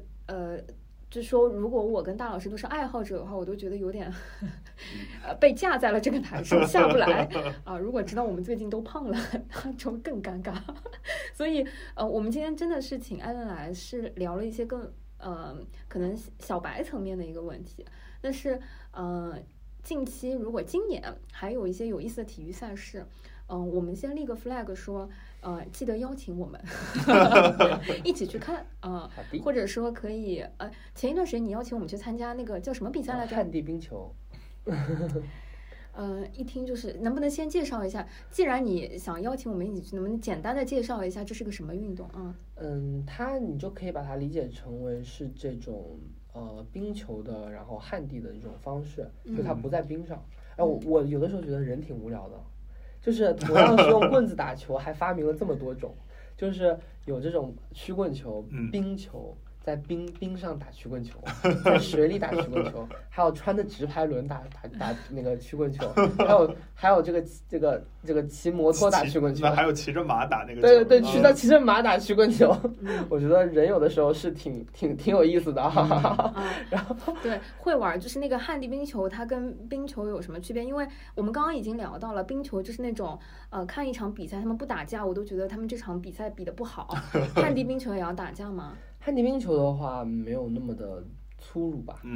它其实我发现可以打架的运动都有个特点啊，就它的护具比较好，就它打不伤，就不会真的打伤。不是的，哎，你们这个因果不要倒置好吗？有可能是因为打死过很多人，所以人家才说这个护具一定要再好一些。OK， 有这种可能性。然后就像那种，如果是你平时就是穿这种普通的衣服的话，大家还是不建议就是那个打的，然后像冰球也是有手套的嘛，所以说你可能打过去的话，就跟拳击手套是有点那种差不多的效果的。对对对对，其实真想打的话，直接打搏击更爽。对对，所以旱地冰球就是说，我想象一下，就是拿这根棍子，在什么样的场地？篮球场就可以了，就地板的那种场地。然后是靠跑。对，靠跑的，然后它有那种它的一种塑料型的一个圆球，然后的话。它有这个就是球杆，然后有2个门，然后打进就行了。然后这个运动还是蛮像曲棍球的，但是曲棍球的那个球的场地，也不能说有限制，或者说它是有规定吧，它是要在那个人造草坪，然后还要浇水。然后这个的话就是比较轻盈，然后的话，有一些规则相对来说比较简单一点。穿运动鞋就可以跑。但是如果是在这个室内你想参加一些这种跑动的运动的话，你还是建议穿这种像网球鞋啊、篮球鞋啊和这种摩擦力比较大一些的。明白。然后你诚挚的邀请了我和大老师，是因为这个运动是可以男女混赛是吗？对，这个是可以男女混赛的一个运动，也是其实现在国内就是全世界有一些新兴的运动，它都是降低了门槛和降低了这种。他希望这种性别之间可以混合起来去参与的，对，非常开心。我们今天邀请到Alan老师来给我们做了很多的科普，给我们埋了很多的种子，让我们来日方长。就是一听就是说，还是刚刚大老师说的，就是运动分什么？新观赏类和参与类，我们先从观赏开始。好的，就是希望Alan老师能邀请我们时不时来到你的节目里面去串台。好的然后我们有机会的话可以更多的邀请你来看演出。好的，好吗？反正就是你是一个急需要休息的人，我们已经感受到了。你可以邀请我们去参与一些不用出汗的运动。好的，谢谢大家啊，然后期待下一次的我们再聊一些看演出、看比赛的这个串台活动。好的，谢谢大家，谢谢，拜拜，拜拜。